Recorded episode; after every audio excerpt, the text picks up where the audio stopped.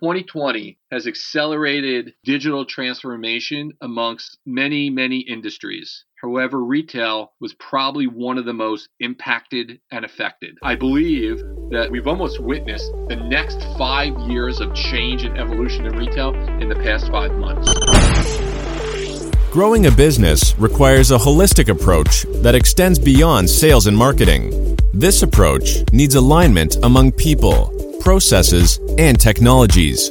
So, if you're a business owner, operations, or finance leader looking to learn growth strategies from your peers and competitors, you're tuned into the right podcast. Welcome to the WBS Podcast, where scalable growth using business systems is our number one priority.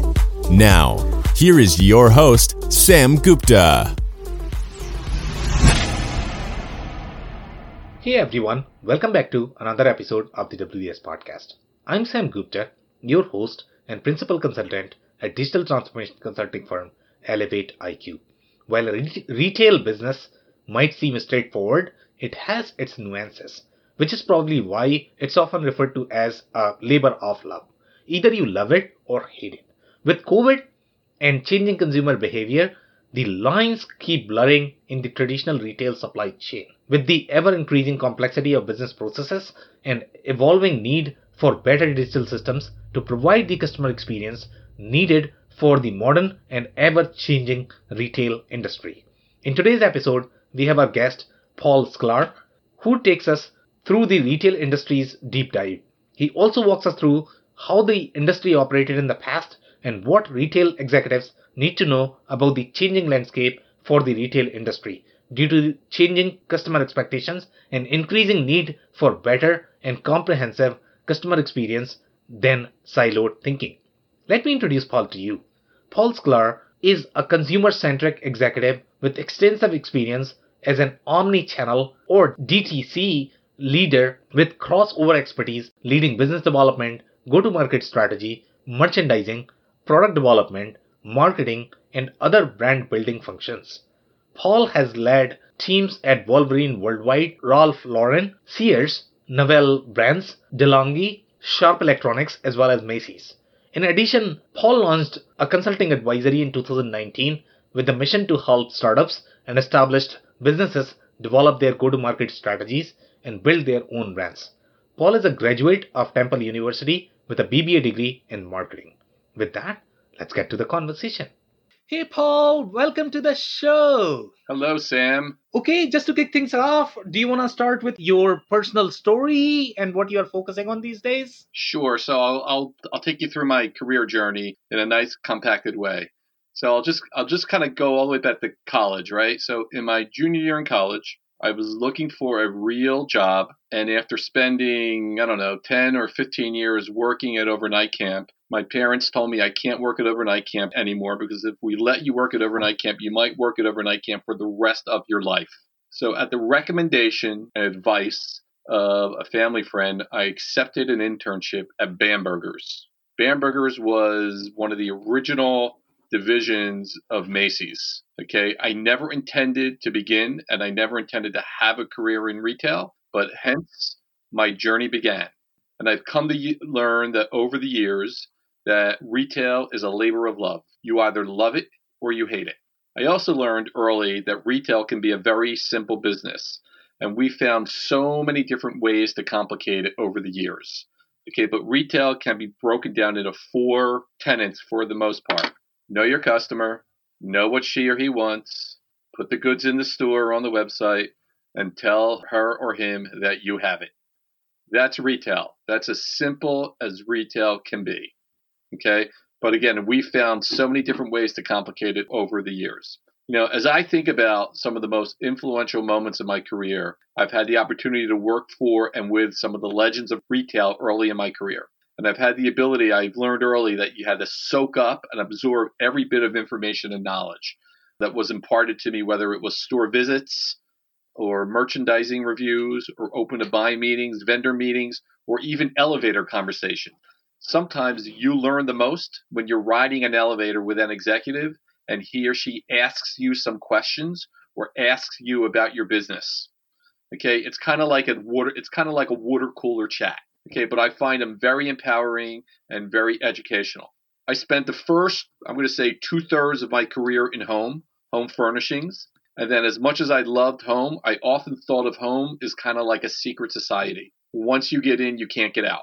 I started my career as a houseware sales manager at Macy's, and I'm proud that I was able to make it through four consolidations as Macy's, I guess, reshaped itself from a collection of regional department stores to the national chain that it is today.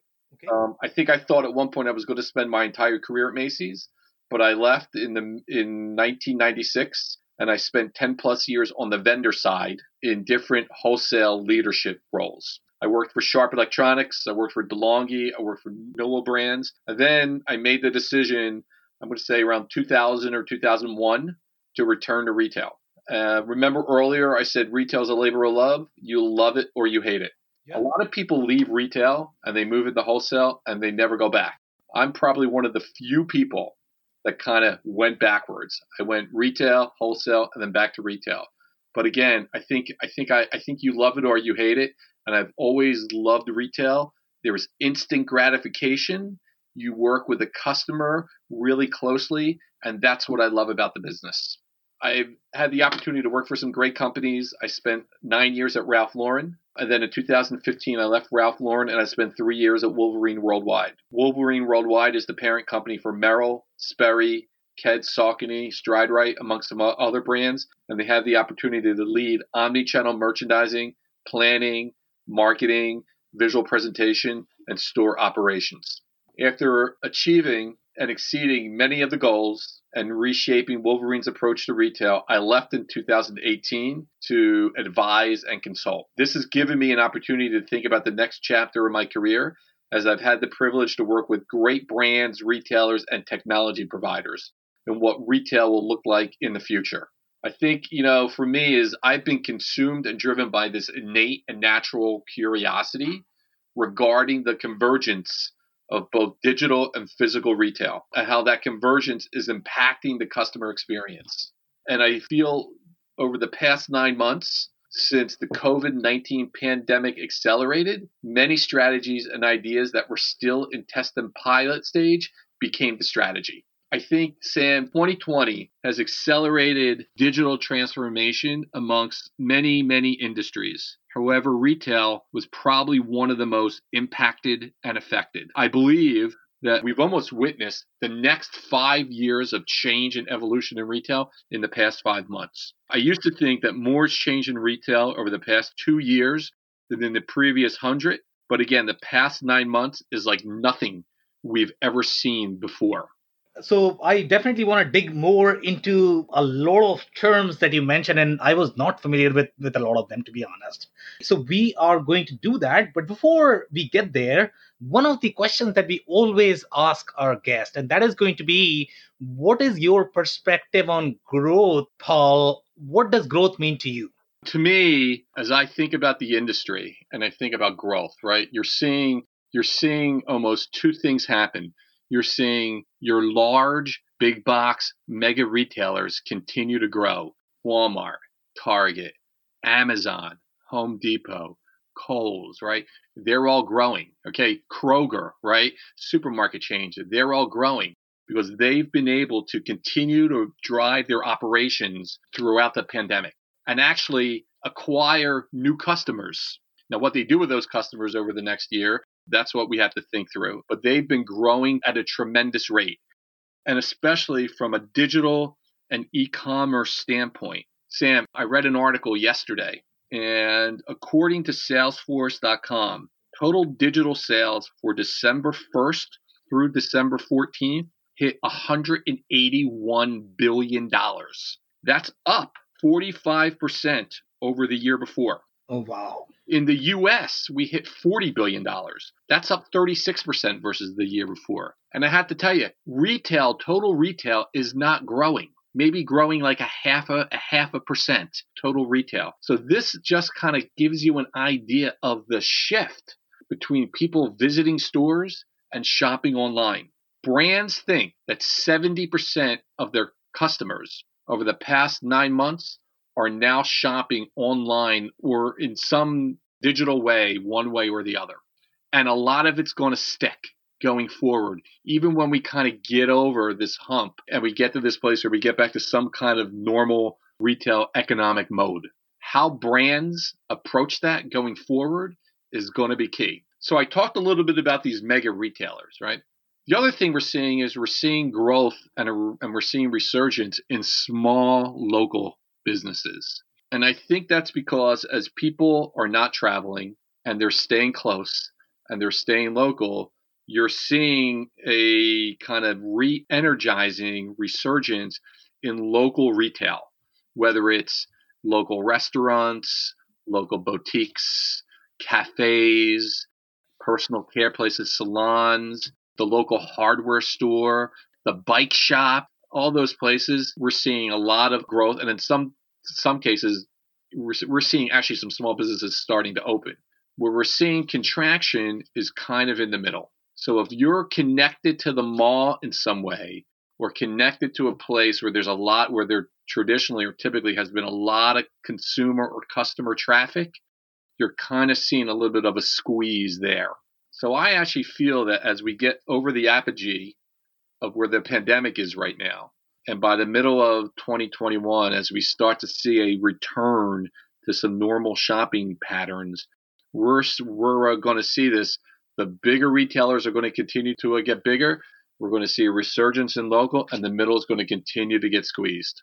You know, you mentioned the labor of love. I totally love that phrase and I wasn't familiar with that. But you know, one comment you made about whoever goes to wholesale, they never return back to retail. Right. Right. So so I would like to touch a little bit on that. And I don't know if my audience is going to be familiar with the differences between retail and wholesale. So number one, can you touch on the differences of those business and why people who leave retail and go to wholesale never come back? So years ago, before digital commerce and e-commerce became prevalent, became as big as it was, you either worked for a brand or wholesaler or you worked for a retailer. Not a lot of brands went direct at that point in time.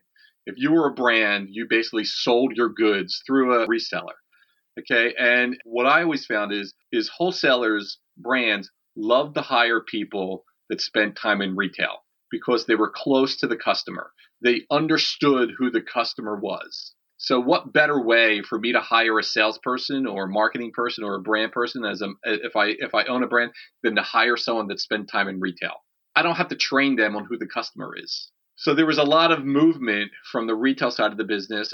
And listen, retail again, it's a labor of love. You love it or you hate it, but it's a it's a rigorous career because at one point or another you spend time in stores. At least historically you did. And listen, store hours, you you work nights, you work weekends, you work long shifts, you stand on your feet, right? I, I, listen, you love it or you hate it, right? I keep saying that because you truly, I believe to be successful, you truly have to love it. You have to love the consumer. You have to love talking to the consumer, learning about the consumer. So a lot of a lot of executives or re- people who had careers in retail shifted to wholesale a little easier, you, in some cases, you could work at your own pace. You sell goods to a retailer who then sells them to a customer. Okay. You didn't have all the technology and visibility you had today. It was a sell-in type of mentality. All of a sudden, I'm going to say late 70s, early 80s, you know, maybe mid 80s, that kind of started to change as technology, maybe even 90s, as technology kind of became more prevalent and crept into the process you know, as a retailer, we started using different types of programming, whether it was early Excel or Lotus one two three. If you you know re- remember that in order to do our store distribution plans, yeah, yeah. as opposed to doing it by hand with a Poisson distribution chart. So you know everything started to become a little bit more easier, and everything became a little bit more specialized. As opposed to sometimes in retail, you were almost kind of like a gen, you were almost kind of like a generalist to a point, but everything became a little bit more specialized, kind of in the 90s and then as e-commerce started to grow, you know, you found brands that decided I don't need to go to a retailer anymore. I could control my own destiny and go direct to a customers. And then you had retailers that owned private label brands that wanted to explore selling their brands to other retailers. So you had a lot of overlap, convergence, and morphing between the brands, the wholesalers, and the retailers. Today, you'd be hard pressed to identify a brand that only wholesales. Most brands, I'm going to say at least 95% of brands sell direct to customer in some way or another as they wholesale at the same time. So I feel like over 30 years, the industry has changed. Yeah, so that's a very interesting perspective, and uh, it's very rare that I hear this from um, from folks. So since you are coming right from the retail and you have deep insight into the retail and wholesale industry, I'm hearing that. So I'm I'm glad that you brought that up. So now going back to the convergence, obviously there is going to be a lot of overlap, newer business models, newer channels that your wholesalers are able to explore, your retailers are able to explore, and obviously brands are able to explore. Right. So from from the business perspective, it's amazing because you are actually getting the newer channels, you are probably getting newer revenue, you have the hold of the customer. But if you think from the business process perspective and from the system perspective, it's a nightmare. Yes. Okay. Yeah. and without without without a doubt. And I think I think Sam, it's because you know when I think about when I think about the past two years, so to speak, and I think about just technology and I think about software. I would probably say over the last two years, between 2018, 19, and 20, has probably been one of the, the most bifurcated periods for retail software. And there's so many different providers and solutions out there. Listen, as a brand owner or a retailer, I don't know how you keep pace with technology or really how do you know what to buy and what to use, right? How do you know what's going to benefit your business? You know, of course, you know, you have your big ERP providers, SAP and SAS and all those folks, right? And they serve a purpose. But how do I understand what to buy to help me with personalization? How do I understand what to buy to help me drive acquisition? How do I know what to buy to help me talk to customers throughout the customer experience? There's so many different things out there. There's right, not not to mention the um, you know how AI and predictive programming, predictive forecasting is starting to you know starting to take a life of, of, of its own within retail. Yeah, and uh, it's interesting the way you are describing that. In fact, you know, when you look from the technology perspective, if your business is actually changing on a daily basis, if you are exploring the newer business processes or newer business model on a daily basis, that could be a moving target. Okay, so yeah. even if your your problem could be that you don't know what exists in the in the technology space, the very first question that technology folks are going to have is, hey, what is the problem that you are trying to solve? Do you have a consistent problem that is happening day in day out, right? So you have to define the problem definition and if these business models keep changing, it's just a moving target for technology companies and also to explore the technology initiatives. Yeah, you know, I think between, you know, when you break down kind of the categories, order management, planning, e-commerce, now now there's mobile commerce, customer service, you know, there's so many different providers and so many different options. And you know, 2020 and 2021 are going to be interesting. So in 2020, we had really limited investment from a technology standpoint, but a lot of offerings. And the limited investment was, you know, due to the pandemic, and you know, it, which is the obvious reason as retailers and brands kind of went into cash conservation mode. Okay, but as we look at 2021, I think the software industry is forecasted for significant uptick in the back half as we see economic recovery and bounce back. And what we're seeing, what's really going to drive that, you know, one, a vaccine and people feeling more comfortable shopping in person again. Okay. But you're going to continue to see digital commerce become more popular and more widespread. And retailers are going to start to re architect their systems in order to support concepts like unified commerce, unified retail. Kind of that's like the next evolution of omni channel retail is where we go where it's just one thing. Okay, it's just one form of business, and we're not thinking of it in terms of stores and e-commerce. It's all connected. It's just shopping, and that's how we're going to think about the customer too. We're going to look at all the data. We're going to look at the loyalty data, the CRM data. We're going to look at all that data together because customer behavior and how we predict customer behavior is going to become extremely important as the way we typically have measured the business in the past from you know comp sales or comp gross margin or you know basket size, all that is going to be relative. All that is going to be rendered irrelevant or not an effective way of looking at the business over the next few uh, years. Yeah, could not agree more. And the topics that you just men- mentioned, unified commerce, unified retail, I think that ties back with the topic that you are talking a lot these days, which is going to be customer service and customer experience. So let's say if we are to explore some of these stories, maybe from your past, right. where you could probably change the customer experience for the customer or the problems that you faced. Do you have any stories that you might be able to talk about and how or what you would do differently in those stories? So I think the last two companies I worked for, and it was interesting how we talked about the customer because we talked about the customer separately because we approached the business via the channel. We, we had talked about the customer from a channel standpoint. And it was just because different people or different parts of the organization owned the different parts of the P&L. So I know at Ralph Lauren, we talked about having an e-commerce customer, a full price customer, a wholesale customer, and an outlet customer. To me, it was still one Ralph Lauren customer, but acquisition and retention efforts and how we thought about the customer was diffused because we broke it down to what part of the business owned that customer. And we saw very little crossover shopping between the channels because there was limited crossover from a P&L ownership standpoint. It was similar. We kind of had a little bit of the similar issue or you know, symptom at Wolverine, you know, Wolverine is a collection of brands, whether it's Merrell or Sperry or Saucony or Keds or Stride Rite or Chaco, right? We kind of looked at not Wolverine customers, but brand customers. And I always wondered what the opportunity could be if we looked at the Sperry database and looked at crossover back to Saucony. And maybe someone did at one point or another, but I'm not sure we really did it on a consistent basis. So even when you get into the brands, we even looked at in-store shoppers, wholesale shoppers, that shop that people we sold our goods to, right? Or e-commerce shoppers. So I always thought that there was more opportunity to look at the database collectively, to look at the brands and the database collectively.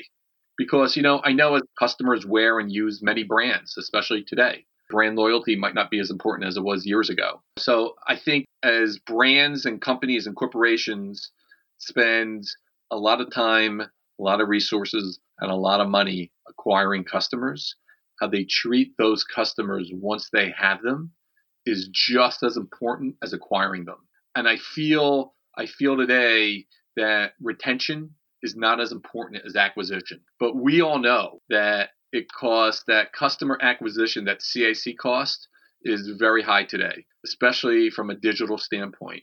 And retaining customers is not as expensive as acquiring them. And once you own them, and if you do the right thing throughout their experience, throughout their journey, and all the channels that you do business with, their lifetime value could be tremendous.